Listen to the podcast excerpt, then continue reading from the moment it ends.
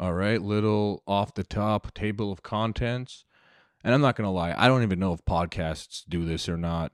All I can tell you is I'm doing it because I don't know how else to start this. So this is a, this is a big episode for a couple different reasons. First of all, I'm interviewing someone who I can't even explain to tell you how excited I am to talk with this guy. He was the first person to interview me on live radio, uh, you know, back in my stand-up days.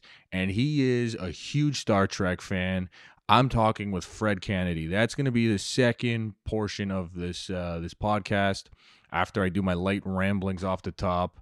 And also, this is a huge episode because Fred not only explains to me what the Starship Enterprise is, I finally find out in the Corbomite Maneuver, a name that makes no sense to me, but it is very informative. So, uh, yeah, let's get into my light ramblings to open the show up, and thank you again. And don't forget, I also have a website, my first trek dot com. I'm learning how to build it, so it's a little rough right now, but it should work. This is episode eleven of My First Trek. My name, as usual, is Mark DeBonus. Haven't changed it yet, still that. And uh, I hope that we have a good thing going on at this point, you know? Like, I think if you're a returning listener, you kind of understand what the concept is that I'm doing here. And if you're a new listener, you're about to find out that I know absolutely nothing about Star Trek. So I'm happy to be talking with a bunch of Trekkies and, you know, talking with uh, Andrew, the Trekkopedia, because he's been really, uh, you know, filling me in on what the hell is actually going on. And uh, it's always good talking with him, and, I, and I'm happy to keep talking with him because I am becoming more invested. Like, I'm not going to lie to you guys and tell you that I'm dreaming Star Trek and I'm, like, waking up and seeing Star Trek everywhere. But I am easily getting through the episodes now where it was a little bit hard before. And um, it wasn't for any reason except I just didn't know what the hell was going on. And don't get me wrong, I'm still confused at, at certain things, but I've just accepted that it is T V and a world that takes place in space. So I'm not losing sleep over it, and I hope you're not either. But uh, we, we, we're getting into an episode where I'm not going to lie to you. I have no idea what the Corbomite is, but this is episode ten of the original series called The Corbomite Maneuver. Now, I will read you a basic breakdown of what it is, but I'm not going to read it all because we've probably understood at this point that my reading is not the best. So I'll read you the first sentence. This is the plot of the episode. Plot. The U S S Enterprise, commanded by Captain James T. Kirk, I don't know where that T came from all of a sudden, finishes a third day of star mapping when notices when, or no, this is embarrassing. I'm going to start again. The U S S Enterprise, commanded by Captain James T. Kirk, remember the joke, finishes a third day of star mapping when novice navigator Lieutenant Dave Bailey spots a large, spinning, multicolored cube floating in space.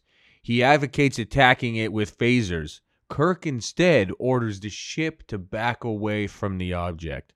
The cube pursues them, emitting harmful radiation, and Kirk reluctantly destroys it. That's pretty much the beginning. Then there's a lot more, and I think we could tell that I shouldn't be reading any more than I have to. But uh, we're that's pretty much uh, what we're about to get into. I'm assuming Corbomite is a term that I don't understand, maybe some sort of cube, some sort of space word. I have no clue, but I know that we're getting into an episode where there is a flying cube in space. So let's see how Spock can pull out a new Vulcan power. Doctor McCoy could have some more racist comments. And Kirk could just test his physical and mental pain threshold because he's probably going to get hurt in this episode. And and this is just going to turn into how does Kirk survive this one? Uh, but you're you're listening to me still, I hope, and we're I have no confidence in this. I I don't know if you can tell, but I am gonna confidently watch episode ten, The Corbomite Maneuver. But before that, we are at the magical interview point. So, like I said off the top, like this guy worked at a radio station in Toronto, and it was a radio station that I grew up listening to. Like, it was probably one of the only stations I knew of. And when I found out I had the ability to talk live on it, I was like, who's going to be crazy enough to let me do this, especially my early days of stand-up?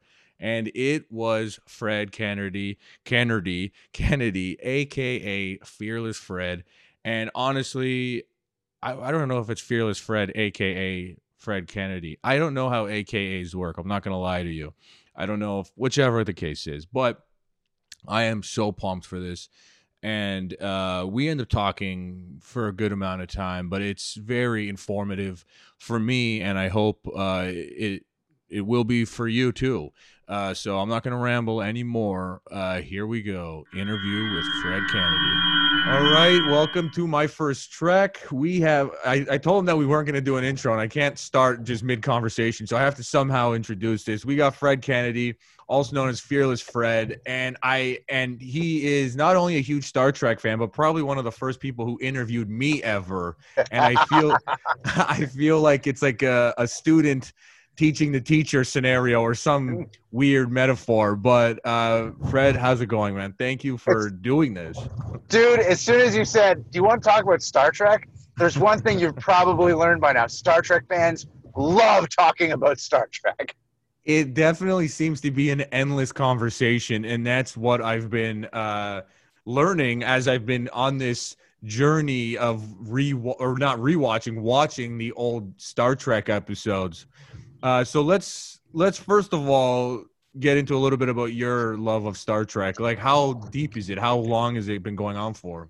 Star Trek was like uh, one of the first sci-fi things I think I ever watched, because, like, growing up, my dad was in the Navy, and so he would be at sea, right? So he's at sea for like two or three months at a time, and then when he would come back, he would always watch Star Trek, and so I would watch Star Trek like at five or six years old, just because my dad had it on, and I just wanted to spend time with him. And uh, it's at its core, it was cool because it's spaceships flying around in space, and that's really all I got out of it. It wasn't until The Next Generation that I really became a fan of the show, and it was the the Locutus episode, the big season finale where I think it's the end of season three, where the season ends with Jean-Luc Picard being like, we are Borg, you will be assimilated. And then, oh man, what happens after that, buddy? That's when I, that's,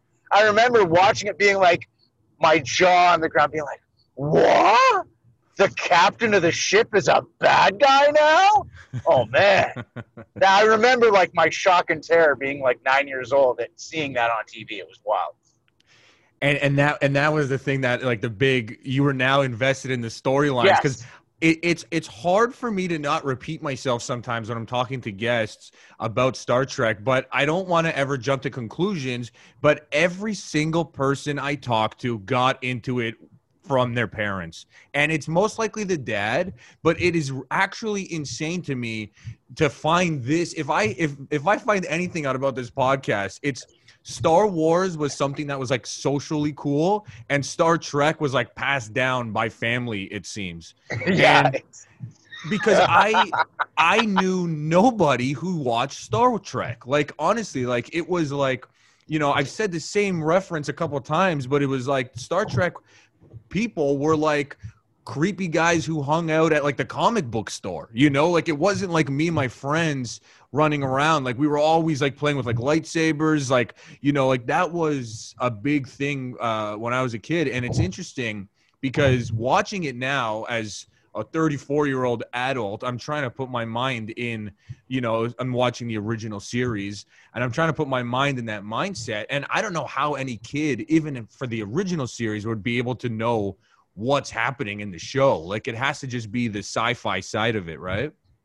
I don't even think it was anything other than watching something with my dad and having spaceships on T V. Like I had, yeah, I watched The Last Starfighter. I think was one of my favorite movies as a kid because I'm, I'm about ten years older than you, so I was a different era. Star Trek: The Next Generation was on T V when I was in junior high and in high school, mm-hmm. and I can remember a big, like a weird moment for me was in grade eight. I was getting bullied a lot by this one guy named Alex Granula was his name. And he was like this giant Serbian dude who hit puberty at like five.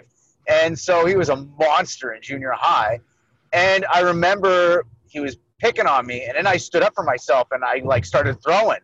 And then we both got sent to the office, and we were sitting in the hallway, and I had a Star Trek sticker on my binder. And he just looked at it and said, "Are you going to watch the episode on Friday? It looks like it's going to be pretty good." And my bully also liked Star Trek. And then wow. we started talking about Star Trek. And after that, he protected me the rest of grade eight. It was awesome. that that that seems to be like a, a pre-social media triumph story, you know, because in the social media age, you would have just known that from his profile or whatever if you were in the grade eight. But like you guys had to fight, and for him to see a sticker, which was the original form of, uh, I guess, like a handle or a tag or whatever, yeah. and it and it brought you guys all together, which which really seems to be a crazy thing. Because talking with guests, you know, I can only, my knowledge on the whole show in general is limited, obviously at this point. But I have been noticing a couple things. Like I do feel that a lot of the characters that are like aliens are like different, uh, you know. fears and phobias that a lot of kids possibly have. Like Spock, to me, you know, is somebody who really isn't showing emotion, and, you know, possibly is a little bit not, uh, you know, like could be kind of like autistic or something, you know, and going back at that time where this wasn't talked about, I can only imagine as a kid where you feel different, just really connecting with characters on this show, because you don't see that anywhere, right? And the thing about when you're talking about connecting is, to me, Star Trek, when, whenever you hear, and that's a big thing with like the conspiracy theorist guys on the New World Order, the world government, in my head, I'm like, having grown up and watched Star Trek, the United Federation of Planets, and having all peoples come together under one blanket organization that represents the same universal values of love, hope, and happiness, how can that be a bad thing, you know? And yeah. so... And and when you're talking like seeing things on screen that you empathize with, I remember seeing an interview with Whoopi Goldberg and how Star Trek was like, it was the show that the family must watch because there was a black woman on T V who wasn't a housekeeper, who wasn't a secondary character. She was a main character and a valued member of the crew staff. Like she was an officer, and that was a big deal.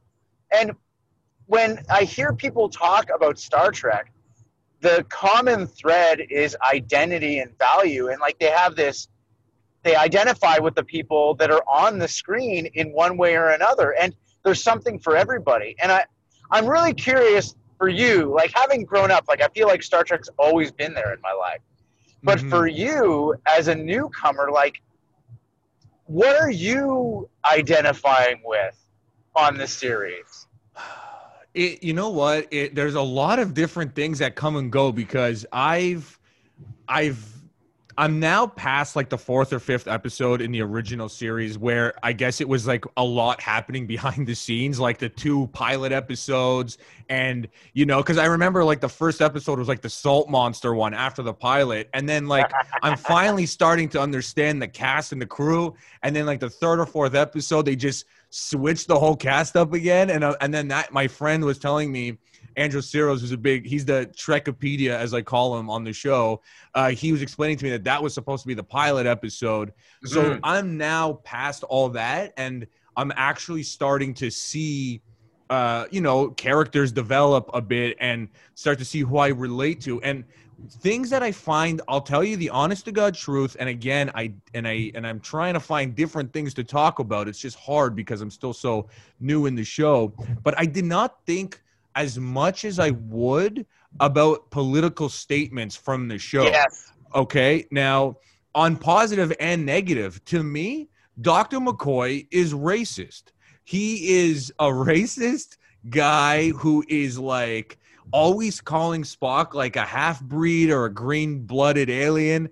And I'm like, and and to me, this would be in our time, in my time as, you know, a wide-eyed kid watching Star Trek, that would be considered racist. And just because Spock's an alien, I feel like they get away with it. So I'm still kind of on the fence of uh, where exactly it is I stand, you know, because the classic, like, hero character, I don't think really exists anymore, like how Captain Kirk was, you know, selfless for the crew and all that stuff, you know, but I don't know where I fit in on the show yet. It's still, I think, too new for me. You know, I think the my always my takeaway with Star Trek is more so than character arcs, thematic arcs, and issues. Like, you're talking about a show that was on during the Vietnam War, during the Civil Rights Movement, and all of those touchstones are addressed and mm-hmm. not even like danced around. They're addressed pretty bluntly on the show. But I think in terms of character arcs and journeys, uh, Star Trek The Next Generation was a very different take on it. And and that's my Trek. Like, I, mm-hmm. I remember when we were talking about coming on here, I said, buddy, I'm going to talk more about Star Trek The Next Generation than I would about Star Trek The Original Series. And yeah. I think that The Next Generation stands the test of time more so than the original series does, for a lot of the reasons that you're mentioning. Like, there was a lot of, and I don't want to, like, there's there's casual racism. You're talking about like an alien thing, but there's a lot of that in there that is, even at its time, that show is, like, people kind of get all uppity about the new show Discovery and about how they talk about how that it's, it's just like the, the S J Ws, man. They're ruining Star Trek. It's like, no, dude, that's always been Star Trek. Like, yeah. that when you're, when The Next Generation came on, they changed the opening to say from where no man has gone before to where no one has gone before. Wow. And when that happened, there were literally Star Trek fans who were like, I'm not watching this. It's P C garbage. And the head of security, Tasha Yar, she was a woman, and people got really mad about that. They're like, that's not right. That's not how it should be.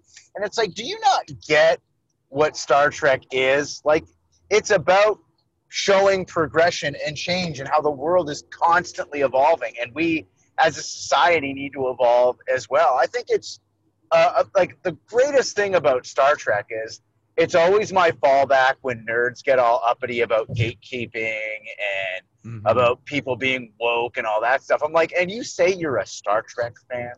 Really? Gene Roddenberry would be so pissed at you right now.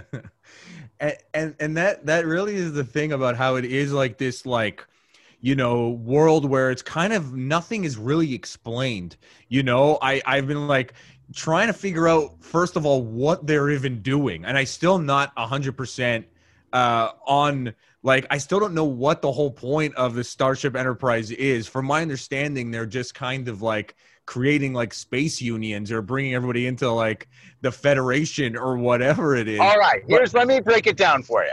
Yes, I need the this. Purpose, the purpose of the Enterprise, it's, well, we'll use a, an example of the the sixteen hundreds when they were, the Europeans were colonizing places. So you set up all these colonies, but the colonies and the colonists that live there fall prey to other colonies that are privateers, mercenaries that are just out there seeing ordinary, regular people that are building farms, and then they attack them and they cause problems and they make things bad for everybody and make like di- life difficult. They're opportunists mm-hmm. and all that stuff. And Star Trek, the Enterprise, is like a ship that sails from one colony to the other, putting out fires wherever there are. Like, that's basically the the best way okay. of breaking down what it is.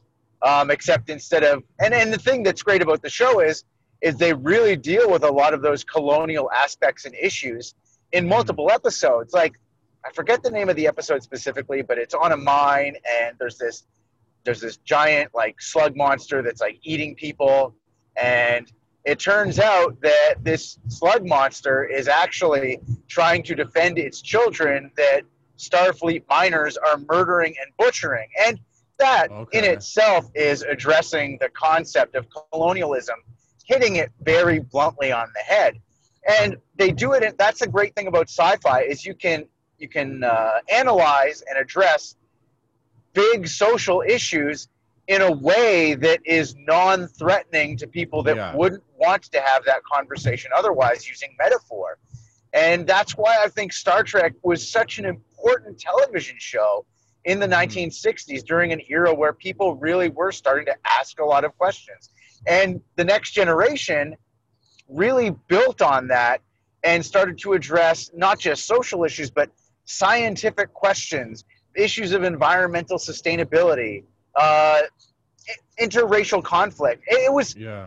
that's, the whole series has always been groundbreaking. I think the standout show in terms of Star Trek series, in that it's a bit of a sore thumb, a lot of people would say uh, it would be Enterprise or even Voyager, but I would say it's Deep Space Nine, where the show started to take a turn of addressing a full-on continuing conflict that was ongoing throughout the series, the Jem'Hadar War, which eventually you will get to. And it's some of the most compelling Star Trek you've ever seen. And my father is of the generation that went to Vietnam. He did not go to Vietnam, but he had many friends in the military that did.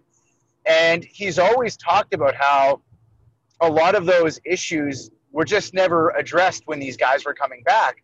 And by the time D S nine was on, it was all those guys were now retiring and having those talks and those discussions about their lives. And Deep Space Nine really got into, what does war do not just to the people that are fighting it, but to their families and the societies and the civilians that are left? It's a really, really brilliant program, and people don't give Deep Space Nine the credit that it deserves, because I think it's it could be the best Star Trek series of them all. Yeah, and I'll blow your mind by telling you that I didn't even know till recently Deep Space Nine was Star Trek. I thought that was a whole other uh, genre of space show. Uh, but it really does seem that they're, you know, pretty aware of not only what's going on in the world, but also who their audience is, you know, and, and if they, if they really, you know, from the original series knew that they were getting all these people who were maybe coming back from the war or Vietnam or whatever, they like kind of, do you think they kind of gave like a tribute type of storyline to them? Like they were like, look, this is for the people who did what they did, and we're helping the conversation here, you know? Kind or, of. I, I think that it's entirely possible, because when you look at Gene Roddenberry was a World War Two veteran, and um, he had no problems putting, like he had no problems jumping in with both feet into a difficult conversation. Uh, but at the same time, Star Trek had no problem having a good time and being campy. I mean, The Next Generation was really the last of the monster of the week Star Treks, um, in that there were episodes that kind of like continued and built off other ones that existed previously, but most of the episodes really just stand alone. And if you were to ask me for my favorite episode of Star Trek, it's not even a good episode. It's really schlocky and cheesy, but I think it's the funnest one. And it's this episode called Degenesis or Regenesis. Okay. I forget what it is. And due to a transporter malfunction, there's always a transporter malfunction. There's always a, tra- yeah. Yeah, something like that.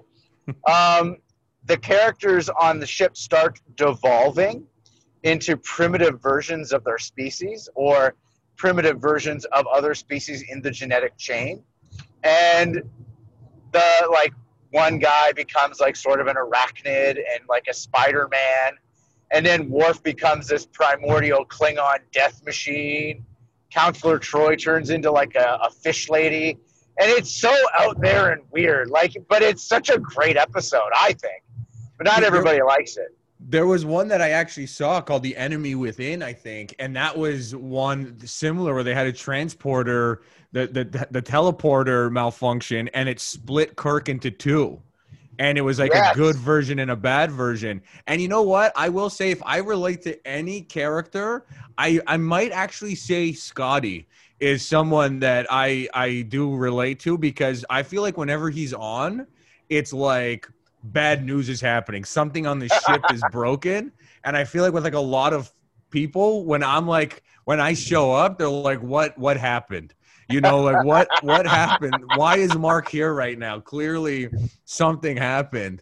Uh, and it is interesting because And and I like the idea of the standalone episode. You know, there's no, it's a, a not a big commitment thing. You kind of grow with the with the people. And I've actually talked to someone who who mentioned it off um, recording, because we talked about it a bit after. But he was saying that his parents actually start stopped watching it when there was an arc, because they loved the fact that you could jump in and out at any time. But once there was a continuous story, it kind of, like, I guess, did something to some of the old school fans where they didn't really, maybe it was just his parents, but do you think that was like a big turning point for how loyal you are as a fan now? Like, you have to now pay attention to an arc, and you, you can't know, just... I, I, I think there's definitely an argument to be made for that. And um, when you talk about Star Trek fans now, I think Star Trek has a lot more fans than it did, and I think yeah. the internet is a huge aspect of that. We talk about, like, comic books and nerd stuff becoming mainstream now, mm-hmm. and I think that the internet has made that possible because there's no commitment. You can watch it whenever. Star yeah. Trek used to be on Friday nights at eight p m, which meant if you wanted to watch Star Trek, you had to stay at home and watch it. There was no P V R.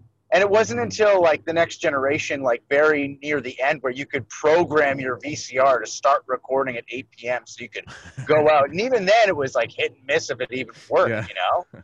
So that now you can just watch it whenever. And I think the premise of those arc-type episodes was that you could miss it. If you missed an episode, you were lost next week. You'd have to wait, you know what I mean? Yeah. And that, at the time... would, especially with an older demographic that's not an early adopter or tech savvy or whatever, definitely would have been put off by that, because now they're chained to the television. You know, they have mm-hmm. to be there. Um, and I think that's why shows now are almost all episodic and continuous, because people can just, they can tell a bigger story, they can do more things, and they don't have to worry about a demo that's beholden to a broadcast time anymore. They just dump the whole series online. People can watch it whenever they want. And you know what? I got to say, like, I'm obviously, like, a huge fan of the streaming platforms. Like, that's how I've been keeping busy, you know, during these crazy times. But I do hate the fact that, you know, uh, I kind of liked when T V was in control. You needed yes. to watch it. You know, now it's like you can casually do whatever you want. It's exactly what you're saying. And it's a weird thing where... you know, obviously, you know, not to be the millionth person to talk about how we're different than people today will never understand, but it was a crazy thing. Like, I remember Sunday nights, it was like Simpsons and X-Files on, like, Fox. And, like, I remember my mom used to watch X-Files. She didn't like The Simpsons, but, like, I was, uh, I would watch The Simpsons first and then X-Files. And then I knew when South Park was coming on, I had to mute the...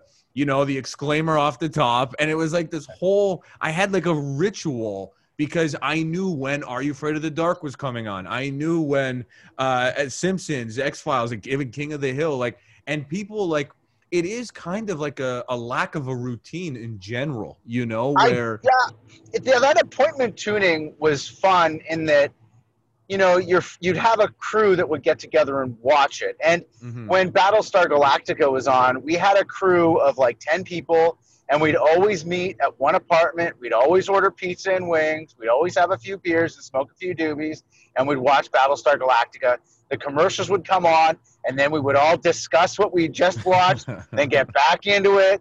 And there's a there's like a romantic connection to that time and that way of doing things. Yeah. And, I feel bad that kids don't get that now. And it's like, don't get me wrong, I'm very grateful for streaming content when it's like Saturday afternoon and my kids are like, oh, I want to watch a show. It's like, well, let's yeah. literally watch whatever we want to watch. Yeah, but exactly. I do miss that.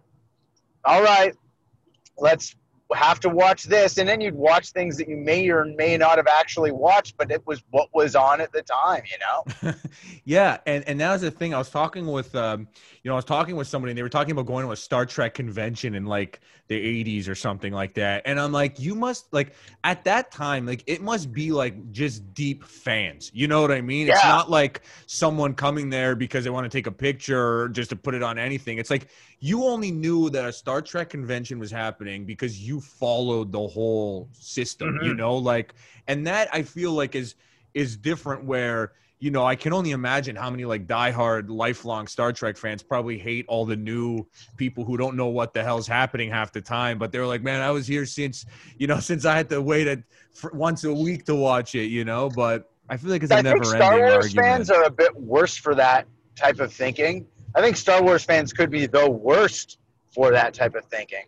Really? Um, oh, yeah. Star Wars fans, like, there, there's a, a meme that, like, I love Star Trek and Star Wars. I, I like them both for very different reasons. But there's a meme about uh, it's got a it's got Captain Picard looking at uh, I think Luke Skywalker, and Luke Skywalker saying something about his fans are the best, and it's like Captain Picard goes, "Your fans only like three of your movies." That's it, really. That's it. Whereas yeah. with Star Trek, Star Trek fans love all of it. They don't care. Yeah. They love everything about it. They love Generations. They love you name it. They love it all.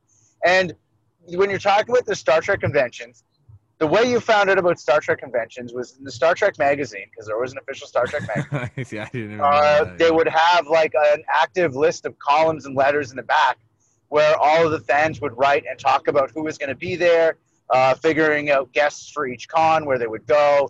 And they were usually planned a few months in advance, and you could get tickets through the magazine if you had a subscription for a discount. There's a reason I know all of this, Mark. I'm assuming you were a, number, a top subscriber. Well, I loved Star Trek because it was hopeful. And yeah. I think that the, the key thing about Star Trek was that it was hopeful. And when you're a kid and you're watching the news and it's terrifying, and I feel like people are addicted to fear now. Like oh, yeah. it used to be you watched the news and then it was done. Now people log on to the internet to go to their, their like, if you're, if you're lean left, you go to a website that talks about how every conservative is a Nazi and wants to murder you. And if yeah. you're a conservative, you go to a website, every liberal wants you to marry their goat, and they're all want you to be transgender. And it's like everyone is like actively looking for reasons to hate people and feel yeah. better than the other side. And Star Trek is is not that. It's just a show about a future where we're all together, and it's not just humans and people that are together. It's, it's alien races, everyone. Yeah. And we've gotten past all these superficial boundaries and divisions, and We're, we're exploring the stars together, baby.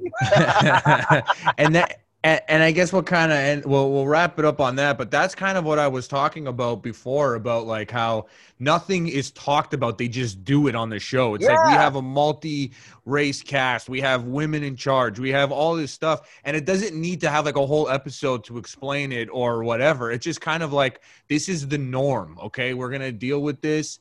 And we're going to do it. We're going to, it's just like, we're living, like we all have the same problems and the same, we're all on the same mission, you know? And I guess that is something like an overall message of uh, Star Trek in general. Is just you know, keep, uh, keep moving. If, if, if keep moving. Exactly. And if I think like, I remember I said I was going to like talk about specific episodes. There is one thing I definitely wanted to touch on. And it's like, when you talk about a standalone episode, it is a standalone episode in itself. Um, you could watch it right now and just have a loose understanding of the characters and who they are. Um, and it's from the it's from the Next Generation, and it's called The Drumhead.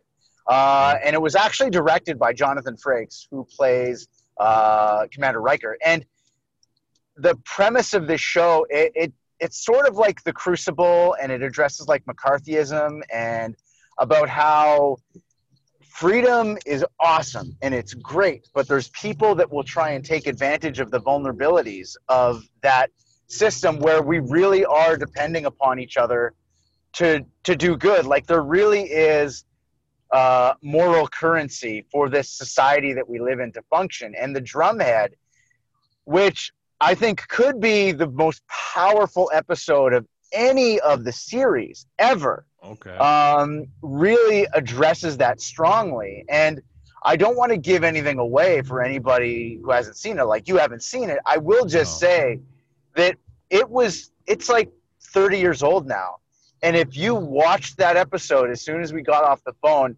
you would be shook at how relevant it is to what's going on in the world today. The Drumhead, I think, is an example of timeless science fiction about themes that will be present for our children's generation and our grandchildren's generation. It is the high watermark of the Star Trek franchise, as far as I'm concerned. And when when the Picard series was announced, a lot of people were wondering, why is Picard getting a series? Watch that episode. That's why. He is the quintessential, not patriarch, but like parental figure of soft guidance and wisdom. Like the speak softly and carry a big stick, you know? That's yeah. it. And it's perfect Star Trek, man. It's perfect.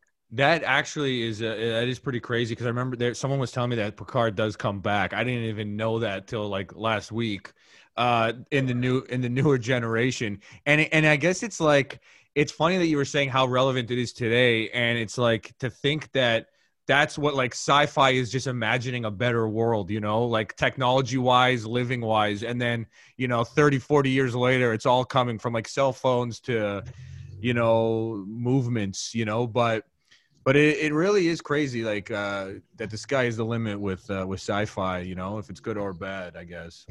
It's fantastic. I think it's hopeful. And I, I'm, I'm excited that you get to experience it all again for the first time.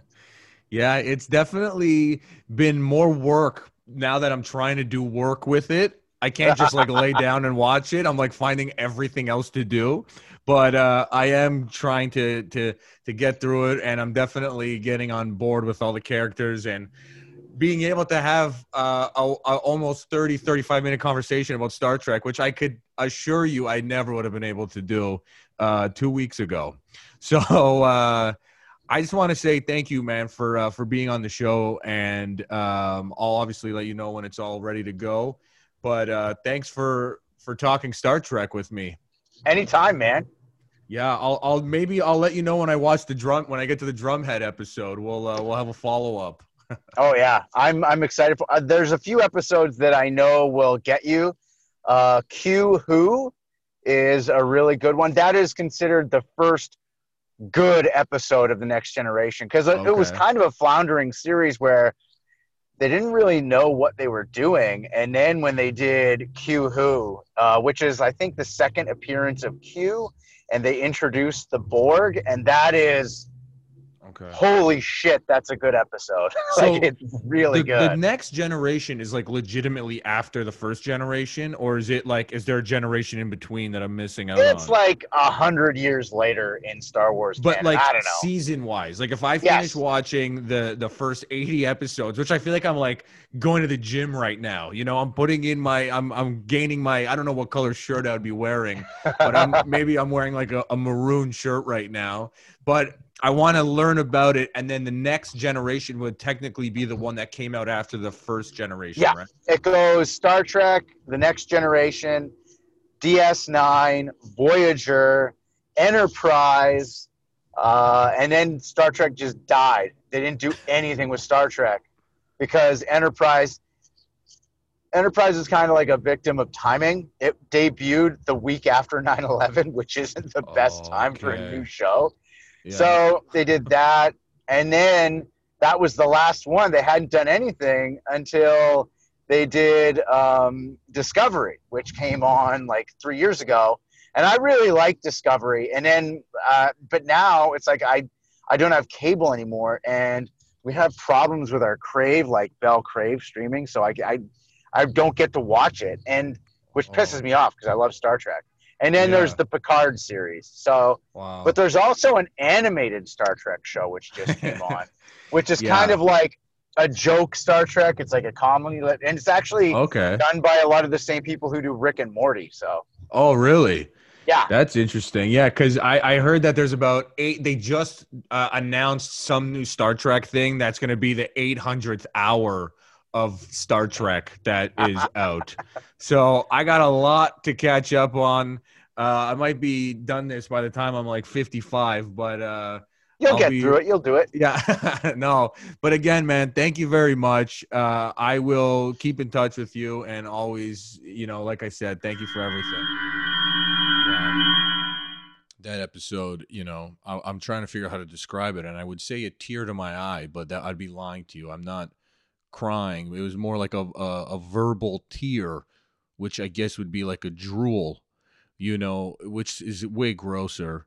You know, like I think people would rather have tears on them than drool. You don't really want someone to drool on your shoulder, but you want them to cry on your shoulder.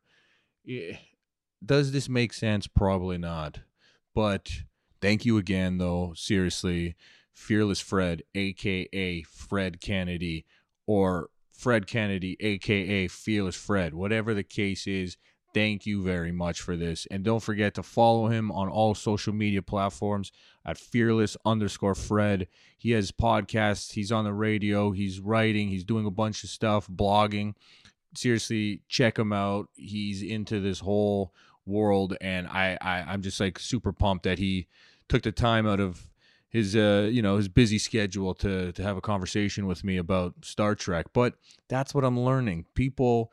There is no status in Star Trek, you know, like it's like it, it's kind of like I'm starting to code. OK, this is going to be my B plot to this podcast, by the way. And I've noticed that like people who are in the coding world, I personally feel like they love when people are trying to learn, you know, like obviously there's a little bit of attitude problem sometimes. But if you have questions and you talk to somebody who knows how to do it, they seem happy that you're learning how to do this. And I feel like that's similar to Star Trek, you know, like you can't just be like, hey, like you want to just talk. And people are like, yeah, okay, I guess we can just talk on a podcast. What do you want to talk about? Like, I, I don't know. And then, you know, you, you make excuses, you get out of it. But But when, when I asked Fred, like he, we were talking about, the second I mentioned Star Trek to him, he was like, I don't even care what happens. I'm in. And this to me is just like the beauty of this whole thing where I really, the it really is seeming more and more like, I don't know if it's religion is the word or fall. Like obviously it's a following, but it's something that you, you know, the, the, the loyal fans of Star Trek love to spread the word, you know, spread the, the gospel of Kirk and all these other, uh, characters that I'm still trying to figure out who, but, but it, it's just interesting how everyone gets into Star Trek through their family. You know, everyone has that strong family moment. Uh, most people I've talked to at least got into Star Trek with their family, and everyone remembers that turning point episode. They remember that episode that made them just jaw drop and be like, this is going to be something that is in my life forever.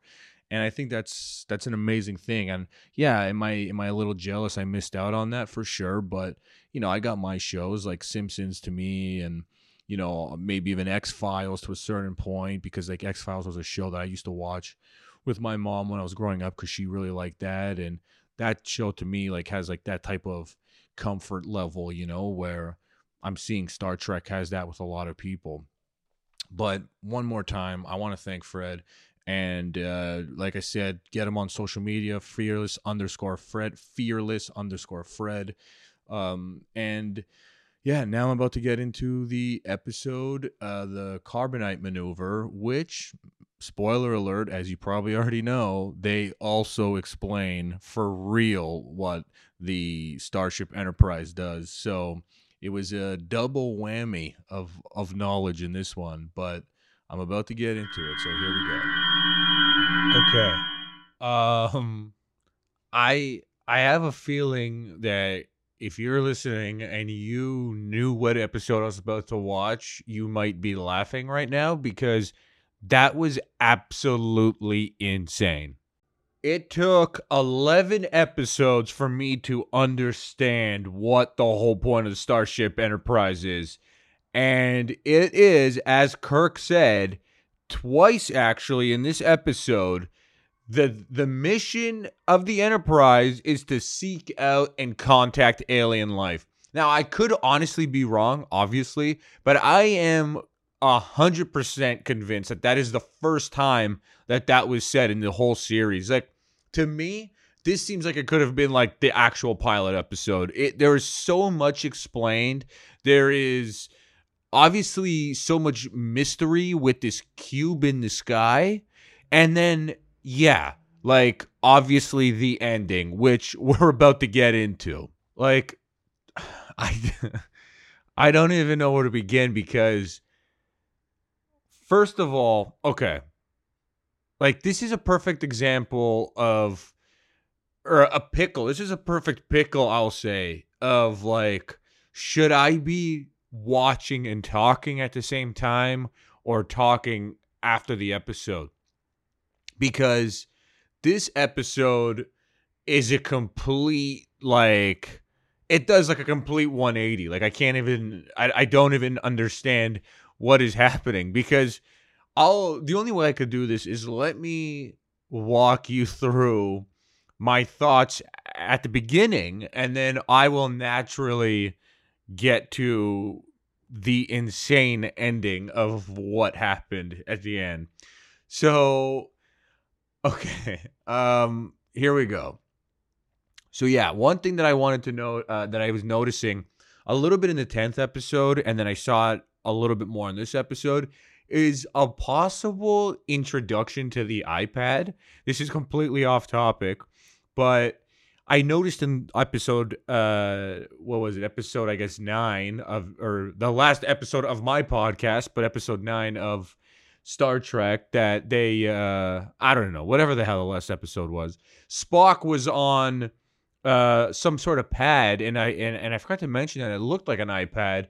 And then in this episode, Bailey, who, don't worry, we're about to get into him, he was on it. So I, I was just like, oh, I wonder if that's like uh, the first introduction to what an iPad kind of could be.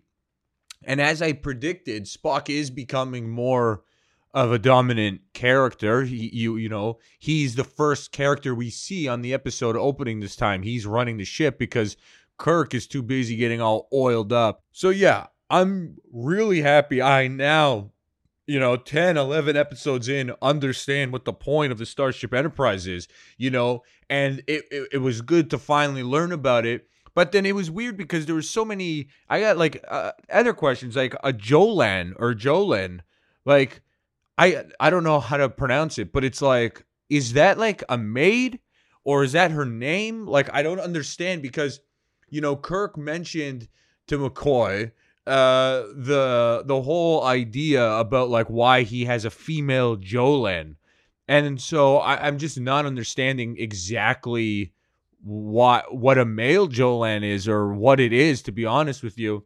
And then in that same scene, you know, Kirk uh, mentions that he has one female love in his life, and it's the ship. Which, if you are a diehard listener, as I know you all are, uh, you're going to remember in a previous episode, I mentioned the theory because Kirk, in an episode of like talking about your deepest, darkest secrets, mentions that he's in love with the ship. Now, this brings up a question to me again. Is Kirk in love with the ship? Is it like, and I'm not talking like, oh, this is my ship, like a full-on romantic situation. And I'm trying to understand, like, you know, as a writer, from a writer's point of view, is it like their way of him not having any love interest in the show if he just loves the ship? Which is weird on a whole other level, like, don't get me wrong, but I, I can see how, as a, you know, not being like like a James Bond type guy where he just sleeps with everyone, but it's like, is his love interest in the show the Starship Enterprise? Which, I, you know, is it's, I guess it's a possibility. But now we move on to, first of all, we're going to talk about Bailey for a second. Like, first of all, what is with this guy? Like, it's clear that, like, I'm trying to wonder if he was just kind of thrown in in the last edit of the script to be like, how the hell do we get out of this scenario? You know, because it's like, he really just didn't do anything in the episode except be the out. You know, at the end of it, they just sacri- they just gave him to that weird alien baby. Like, what the hell was that? Okay, because at first I was like, oh, this is the first episode where we actually see an alien. You know, I'm like, like not like some like monster, like a straight up like big eye green alien. But then you get to the ship and it's some baby, which I was like, really? What the hell? It was terrifying, to be honest with you. Uh, and I didn't know, but it's Ron Howard's brother. And I'm assuming all of you who like Star Trek already knew that. But it is just hilarious that that character, I don't think there's been a scarier character on T V, to be honest with you. Like, to me, that is a terrifying, and it wasn't even meant to be scary. Like, it was just terrifying. And like, this was a this was a you know, you learn a lot of people in the in the face of death type of scenario of an episode, because Spock blew my mind by just throwing in the towel. Like, he just was like, you know what? We're dead. There's no point of trying, which kind of blew my mind, because Kirk, you know, this time he wasn't physically put to the test, but mentally he was, because he he came back at the end, this time with a little bit of poker rules. You know, he he was not... He wasn't scared in the face of death as usual, and, and threw out a bluff that seemed to work in his favor, thank God. But it, it really it really was uh, an episode where you, we learned a lot. Like, even Spock talking about that that alien reminded him of his dad, and then McCoy with his smart-ass, backhanded racist comment comes in.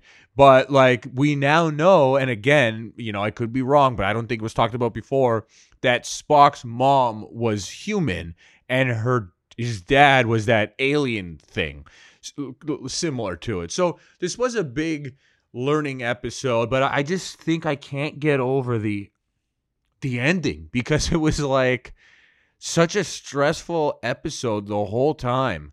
And then the last like three minutes is this alien baby that was like drinking martinis or whatever the hell it was.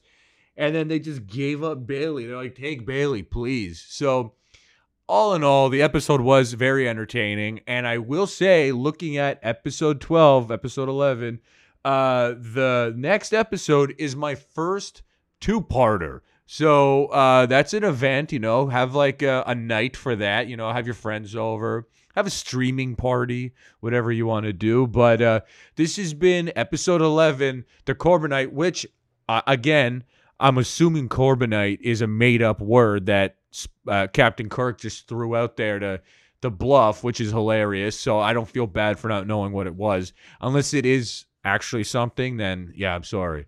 But um, but this episode has definitely piqued and grabbed my attention moving forward. This has been the longest episode I've done so far, because so much insane shit has happened.